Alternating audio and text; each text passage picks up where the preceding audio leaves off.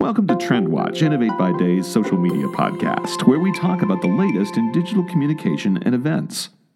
Here we are in the IBD Trend Watch studio with the IBD Trend Watch team. My name is James. I'm your host. Once again, for no other reason than that I like to say trend watch. All right, so we're going to go around the table and introduce ourselves and talk about our top pick of the week. All right, I am Sarah Davis, and my tech pick of the week would be Facebook Live. They're introducing a live streaming function, which is sort of like a combination of Periscope and like a Google Hangout. Stephen Amell, the main actor from Arrow, has been using it quite frequently. It's very interesting, and I'm very interested to see what they're going to do with it. I'm Drew Donaldson, and uh, my pick of the week, it's not a new one, but I've gotten back into Vine, and I just think it's really interesting how they've kind of, even though Instagram introduced video, they've kind of taken it into like a whole like comedy sector almost. Like people are becoming stars from it. You can't really become a star from Instagram video, but Vine, it's like a whole different world kind of, and it's interesting. I'm Chloe Prelgett. Um, my pick of the week is the website Arts Cow. Um, and what I like about it is it lets me do the whole black milk print on clothing all around thing, but in my size for super cheap with my own artwork. Uh, or other artwork I find.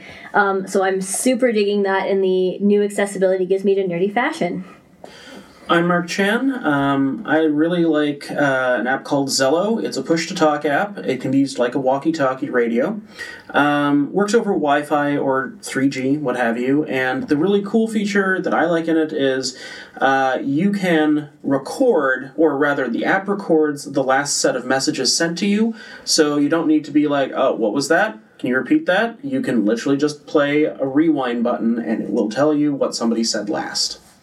Cool. My name is James Woods. Uh, I'm the old guy in the room, uh, as you are going to know when I tell you what my app of the week is.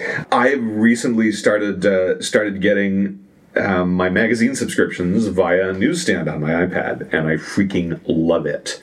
Love it, love it, love it, love it. Uh, just uh, the design elements that uh, that the big magazine companies are using to to give you the magazine reading experience with minimal invasive ads and and still have it be sort of smartly interactive is really really cool. That you can take an uh, an article that takes you know two page two or three pages to uh, to put together in a print magazine and have it all on one page that you just scroll through stuff and have and have little pop-ups for the sidebars and things. It's just it's incredible. So like my yoga magazine my bicycling magazine my running magazine you would think that I was way more fit than I am based on what I read. Um, but I've got but I, and my and my guitar magazine are all on my uh, on my newsstand and I just I can't wait for the next one to get delivered. Uh, but one uh, one of the things that we really wanted to talk about uh, is uh, the concept of sort of in-world marketing or story world marketing, where a story property starts pushing out marketing that that really belongs in its own story world to try to draw you in, right? Uh, and we wanted to talk a little bit about the pros and cons of that, how to how to make it happen, uh, where it's where it's succeeded, where it might not have done as well as the marketers would have liked and whether we manage to remain authentic when we're doing that. Because I, I, think a lot of what we talk about here at Innovate by Day, we try not to think about things too much in terms of marketing in uh, in what we do. That, that we really are about sort of engaging audiences and, and giving giving audiences new ways into a story. Um, so, with that in mind, let's talk a little bit about uh, in-world marketing. Who, who, wants to give a, a who, who, wants to give a, a really good example of, of what in-world marketing is? Um, well, I think one of my favorite examples was actually for Cloverfield. For those of you who don't know, Cloverfield is a found footage movie that came out in 2008 about a monster destroying New York, which sounds pretty basic and like there's not a lot to do with it. But they did this incredible and in-depth in-world marketing campaign for it where they set up myspace pages for all of the characters they set up uh, four or five different in-world websites that allowed fans of this movie to go and discover what the mystery actually was. So they treated the movie as just one slice of the overall story. So fans could go in and find out the whole story. Now, is this something where they could go in and start finding pieces of the story before the movie yes. was in the theaters? Yes. They launched a bunch of like little kind of mystery websites. There's an in-world government website, an in-world company website that one of the characters has a job at. There's this whole vlog series for a character that in the movie you see her passed out in the background. She's not even a main character, but if you go into this website, you find out a whole bunch of backstory that leads you to understand what the monster is, where it's from, and why it's attacking New York. Now, this is the kind of stuff that takes a lot of pre-planning. Oh, yeah. Like this doesn't just happen. I think Right. that's I think that's the most important part of it. I think it's a really big undertaking to do well, and I think you also have to have a story that plays really well into it. Mm-hmm. I don't think that that's why a lot of the time, I mean, I say on some things that there's no need to do an in-world marketing campaign if you don't have a rich and diverse world in which you're building from. So something like a Cloverfield where there's a monster attacking New York and you have a lot of setup for that. Like that's not just a oh we woke up one morning and there's a monster outside our window. Like that's not how this works. But something that's a little lesser, it's a little hard to say okay we need a character uh, Twitter account or something like that that builds onto it because there's not a ton to build onto. I think there's I think there's simple ways to do it though, um, where you don't have to go quite as far as like making character blogs and stuff. But like Ant Man's entire campaign was Yeah. very good, where you would like find lampposts that had like dents in them, and if you went up really close, there's like tiny figures of Ant Man and whoever he's fighting, Or the mini billboards that were everywhere. and Yeah. mini billboards and things like that. And I think you know it can be done with elegance. It can be done with simplicity. Um, you don't have to go very far, but you have to have the right idea. See, I don't know. To me, those don't feel like. I mean, there are in-world campaigns, but to me, it doesn't feel as much as, say, a Cloverfield or what Mockingjay slash the whole Hunger Games Right, series Mockingjay did. Part One. Or um, even even Jurassic World, Well, where they treated it as if the park was real. A real amusement park, yeah. And I Schedules mean, and everything. that being said, they didn't take it as far as they could have because Universal is sitting on two theme parks they didn't update in time for the movies, which I think is possibly the most tragic thing ever.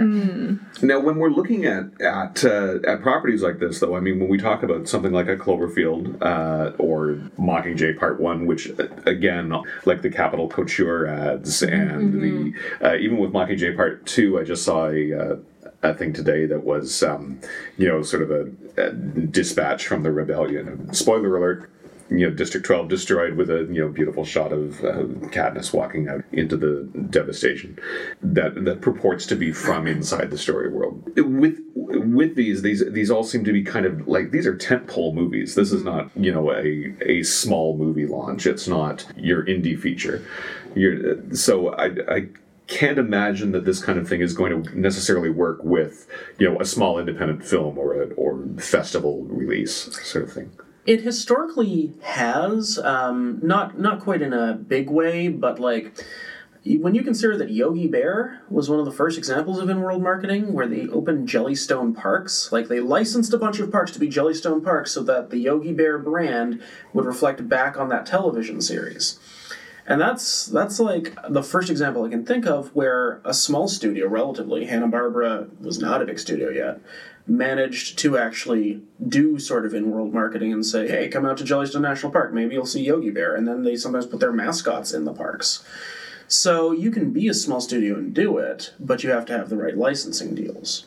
Or even something like like Lonely Girl 15, if anyone remembers that. Mm-hmm. Yeah. It was that started as just like what so, someone assumed was a girl's vlog and then it kind of turned into this whole thing. It wasn't for a movie, but it was a very like grassroots kind of starting point for like this huge thing that then turned into like a whole mystery and hmm. series of videos and blogs and things. I got really into it. I think the big thing with like smaller indie in world campaigns is they have to have more to them than just being directly related to their property. Oh, yeah. So with vlogs or with Jellystone Park, for example, I mean, those still function as a park. People would still go to mm-hmm. it. It wasn't directly relying on the content to make it relevant. Mm-hmm. True. And so I think smaller properties have to be more palatable, I think, to work. I've seen it done a lot on like actually, we're in Toronto and there's a huge web series scene here.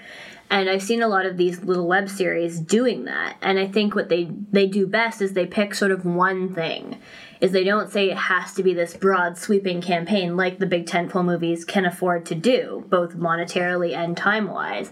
But they say there's one thing that, you know, is the hook for our series and that's what's gonna be the in world thing. So is it a vlog because you've got a character who's the right age to vlog and who's the right temperament to vlog. Is it with Carmilla? It was sort of they had Tumblr accounts for some of the characters because that made total sense in the thing. With Ruby Skye PI, there was a library that was focused on children's literature that was in the second season, so there was a law online space that was the library. But it didn't like have to constantly dig for the actual stuff inside the story. It was digging for young adult novel reads and how to make crafts that tied into this library's bigger focus. And yes, there was a ghost story and all that backstory sort of thing, but it was such a small part of it. So I think you just have to have like that nice hook and say this is our hook and it's not just the character is doing this and therefore. Yeah, I agree. And I think that like when it with an indie, like they have to think smaller but mm-hmm. smarter. And like a big thing like Hunger Games, they can be like, we'll do all these like websites and capital oh, stuff, yeah. and they can do it like big budget. But almost the indie ones are almost better because they have to think smaller. Yeah, I agree. You have to have a fair bit of money to do something like even what the Simpsons movie did, which is take over a bunch of 7-Elevens and make them into Yeah. Quickie Marts. Does it make a difference, for instance, with a with an ongoing property like it's something like The Simpsons, uh, which you know, when the when the movie came out already had what ten seasons in the bag at least, Oh god, like 20 that? something. 10, 14? like it was Like because that was a while ago. Yeah. Yeah, but Yeah. still had like 20 something. Yeah. So, uh, so I mean, there's there's already that brand recognition of story world stuff. So, what do you do when it's uh, when it's something that that's brand new? You've got a brand new property, and you want to pull people into the story world. Is it worth doing in world marketing? Uh, for for something that's brand new that nobody's seen before, and and if so, how do how do we drag people into the world? I think if it's unique enough on its own, that that it's such a hook that it would actually be a real person or a real place or a real thing, go for it. But I think if it's not someone experiencing a new experience um, and going and living a new place or something like that, it's a little harder than say, oh, it's just going to open an Instagram and it's going to be their daily life. It's like there's a million Instagrams of real humans who don't have very many followers, mm-hmm. daily, you know, daily macchiato type stuff. Mm-hmm. I think with mm-hmm. smaller properties like that, it's got to be something where if someone had never had a clue about the property, they would still look at it, look at it and go, "Oh, that's cool," mm-hmm. or "Oh, that's interesting," or "That makes me curious." Mm-hmm. It can't just be something that people go, "Oh, yes, I've heard about that. That's cool that they're tying it in." Right. I mm-hmm. think I think the more established properties have the ability to almost get away with stuff in a way that oh, it's cool they're tying it in. It's really obvious what they're tying in. Yeah. So so if so if Netflix suddenly decided that they were going to promote Friends being on by opening pop up Central Perk locations, Right. Yeah. how many of us would like you know, Well, flock to yeah, there just to just to bring home the coffee cup? Right? And you They don't did need that. anything. Did they? Yeah. In New York, Jeez, Louise. I thought oh Here I, I thought thought I had knew something that. really. Work for Netflix. Or even like leveraging one of your stars, like they did that for Terminator Genisys, mm-hmm. and just Schwarzenegger walking around as the Terminator talking to people at Madame Tussauds. Oh, scaring the living crap out of people at Madame Yeah. Tussauds. I love Yeah. those those videos. Right, like that stuff is you have to rely on your content. It's just like you have to rely on a good opener to your series and a good pilot. You have to rely on something that's really unique and special that's going to get the eyeballs, not maybe at the same level as Schwarzenegger scaring living daylights out of people because he's not a wax figure, but that has the same kind of pop factor, right? Like the mm-hmm. thing I always say about pilots is you know when you've watched a good pilot because at the end you're like, oh my god, I have to keep watching. They've got a hook at the end. So your in world marketing almost has to have that same hook, but in a longer, long tail, sustainable thing. Mm-hmm. I also think it's sustainability. What the nice thing about established properties is there's a lot of sustainability there for one reason or another the, everything didn't come out of the Hunger Games suddenly and like, oh, we totally know what Panem is about. There's an established universe there, right? With the Harry Potter world, like the physical world in Orlando, they couldn't have done that the first year of the book because she hadn't established enough physical space. Mm-hmm, yeah. Now you can go, okay, millions of children have read have read these books. Now I'm going to put a train ride in between the two parks and spend millions of dollars to do that, and mm-hmm. then rake in four times that amount in the first year. Well, that's just it. It's got to be a story world that people mm-hmm. want to immerse themselves in. Well, if you look at the Harry Potter story world, I mean, so many grown-ups want to be in that world. Oh, yeah. I mean, you know, the, those mm-hmm. the people the people that are going to Diagon Alley are as much the adults as the kids. Let's let's be real. You have to be an adult to pay for it, straight up.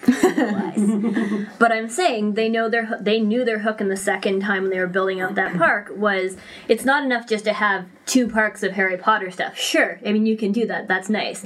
But their main hook was you can take the train to Hogwarts. Absolutely. Right? Mm-hmm. Like that's it. That's the thing. Their whole marketing campaign is literally you can take the train to Hogwarts because they know that's part of the in-world story that people are craving to be part of. It's so ingrained in it. Mm-hmm. Whereas if you sort of were to say to someone, you need to take the train to go to Ganawage for something, it's a little bit harder because it's not an established thing and there's mm-hmm. no rational reason to get on this train.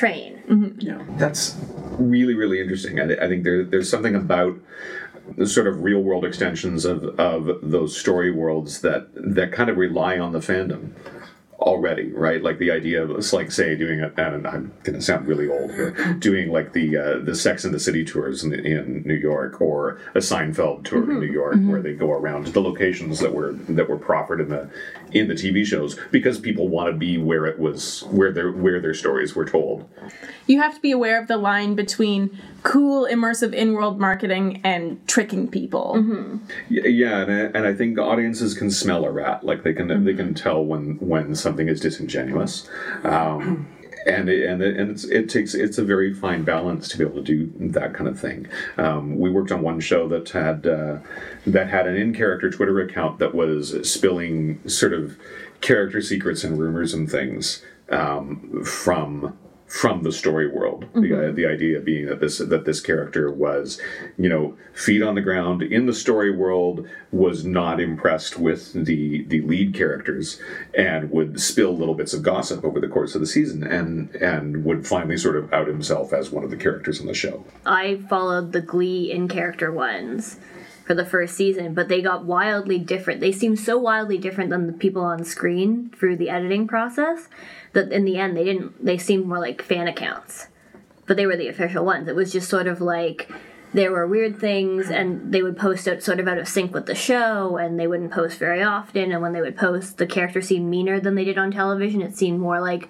whoever was in charge was reading a season one script on like a season five character arc and it just sort of was a lot of like i'm like there are people who are writing your characters better on tumblr. I'm just gonna go there instead. Well, and this this is the thing with the with the fans that write in in character, they have the resources to do that because it's something that they really really want to do. right. Right? That it's not it's not a part of their job or it's not it's not you know regulated by uh, the the advertising budget for the show. When fans do it it's because they really really really want to play in the world. It's almost always better when fans do it up as opposed to like oh god uh, yes. the company that's doing it. well That's just it. They've got that passion behind it. And so the person creating in world marketing needs to have the passion Yeah. for the project that a fan does. i think i think it's they good also thing have we're all like that in this office I think they also have to have the freedom that fans have in some ways too. Yeah. Is that it, instead of getting something vetted by seven or eight or nine or ten people, which sometimes we find, is these fans, if they want to say, this character likes this specific thing, they're the only one in charge of that decision. They could be wrong and they could be outed as being wrong in the next episode in canon or the next day, but for that moment, they're the only person solely in charge of every decision coming out of that person's mouth. And that's a huge thing to ask when, in general, this is such a collaborative process. And it really, it really is the like reverse product placement that we're talking about that is so hard to create. Because like, if you put a can of Coke in a scene and Coke doesn't have to work very hard for that to be believable. Mm-hmm. But for you to put your product that you're attempting to market to somebody in the real world and make it feel like it belongs in both, that's that's a lot of creative work. yeah. I think that's why sci-fi and fantasy properties, in my opinion, seem to do it Yeah. the best. Because I mean, a lot of people kind of like to believe that that can sort of fit within our day to day without it feeling forced. It's sort of like everyone has that little fantasy or you know thinks about the possibility of aliens or whatnot in your day to day life. It feels a lot more like fiction, so it's easier to meld with fact, if that makes any mm-hmm. sense. Mm-hmm. Whereas if someone's like, oh, here's something super factual and it should fit into your version of fact, it's a bit harder to meld the two ideas. I think that's a good point. I think that's why sort of a more like well, for instance, the the Lemony Snicket potential in world marketing campaign that is currently going on right now for a series of unfortunate events.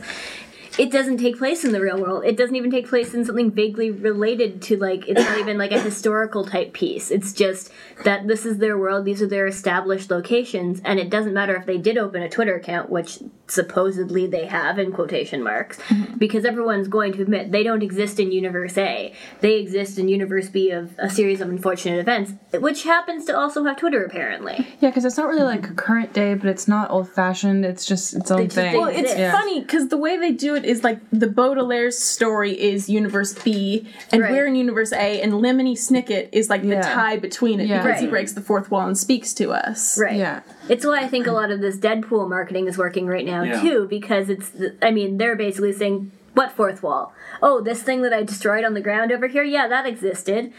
But it's their whole thing. Well, that's sort of been the ingenuity of Deadpool from the beginning. Was he was the character that could speak to the audience canonically because that's supposed to be like a thing he does. Right. So if I mean he or Ryan Reynolds were to start tweeting about like, "Oh, I guess I should start marketing my movie now," no one would blink. Any, I mean, mm-hmm. no one would blink who knew what was going on. And it's interesting because Deadpool is probably one of the earliest, most successful versions of that, mm-hmm. where he was in the comics already speaking to the audience and quickly became like the number one Marvel character everyone liked in a very short amount of time. Well, yeah, I think I think people like the the wink and the nod. Yeah. but I think it's sort of just a really big case of of having the investment in the wink and the nod and and being able to have that freedom too. We haven't seen that a lot. Like in there used to be sitcoms like Saved by the Bell where he would like talk to the Yeah. screen and like look right at you. And you, they Give don't. the Ferris Bueller, yeah, right? they haven't done. There hasn't been a movie or a show that's done that in a while. It seems. There's something to be said for being able to play in the world of of the show that you're watching, though, right? I mean, Oh, if yeah. you can, uh, for instance, I, I know when when my kid was watching iCarly, we're going back a couple of years, but being able to go to iCarly.com and play with the toys on the website and you know and and play with you know getting going to McDonald's and getting Sam's little let the record show that I'm holding up my hand and pressing my thumb on imaginary buttons. The uh, sound effects clicker. The sound effects remote control that Sam uses on the show. And they and they marketed those through through Happy Meals I guess. And and she was just like thrilled to be able to to be Sam for a little while. And it but it, that so totally makes sense. It's about vlogging, so that makes sense. Exactly. It was a, it was a perfect extension for that show It's like when I got the Spy Kids kit. Oh, yes. Like it was like so cool. You had all the stuff that they had in the movie. And Yeah. I think it applies to adults as well. I know friends who have done like the big Kahuna Burger thing because they're Pulp Fiction fans and they go across the United States on a road trip, going to every big Kahuna Burger, which was a, already a chain that existed that then got more popular because of the movie. But you know, people do that sort of stuff. I think there's always room to think about doing in story world. Always. But I think you have to really know your property. I think it's not about being established, it's not about being new, it's not about being fictional or non fictional or whatever. It's about really knowing what your property has to offer that is unique and special and can be built on top of that, established or not. And it's not forced. Yeah. It really can't be forced. That's great. I think we also shouldn't forget the audience. That uh, that that's the one thing that's missing in our equation here is that we really we really have to consider what is going to work best for our audience. What what parts of the story world do they want to be engaged with, and can we give those to them? I think that's the hallmark of a of a really good campaign is that it gets people excited and it gets them talking among themselves. I think that's what makes it social.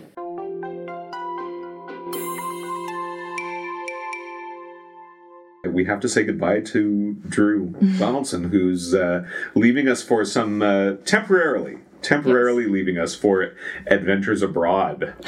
do, do you want to tell us a little bit, a bit about what you're going to be doing? Sure. So, um, in about a week and a half, or I guess it'll probably be almost right when this comes out. Yeah, by the time we air. Right? Um, I'm going to Central and South America for four to five months, starting in Belize, hopefully ending in Buenos Aires. Uh, with three of my friends. We're just backpacking. Okay, so if you're in uh, if you're in Central or South America and you happen to run into Yeah. Drew, Let, let me know. Let me know what I just a little do. shout out. I'll be Instagramming and probably blogging, maybe. Drew will, Good. be, Drew will be marketing in world her uh, sabbatical. Exactly. Yeah.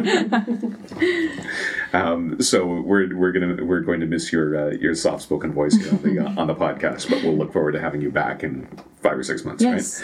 right? Um, and hopefully we'll have a uh, we'll have a new voice in Drew's chair next week, but we don't want we don't want to give anything away. Spoilers. Thanks everyone for tuning in to Trend Watch, Innovate by Day's social media podcast. Visit us online at innovatebyday.ca, on Twitter at Innovate by Day, and like us on Facebook.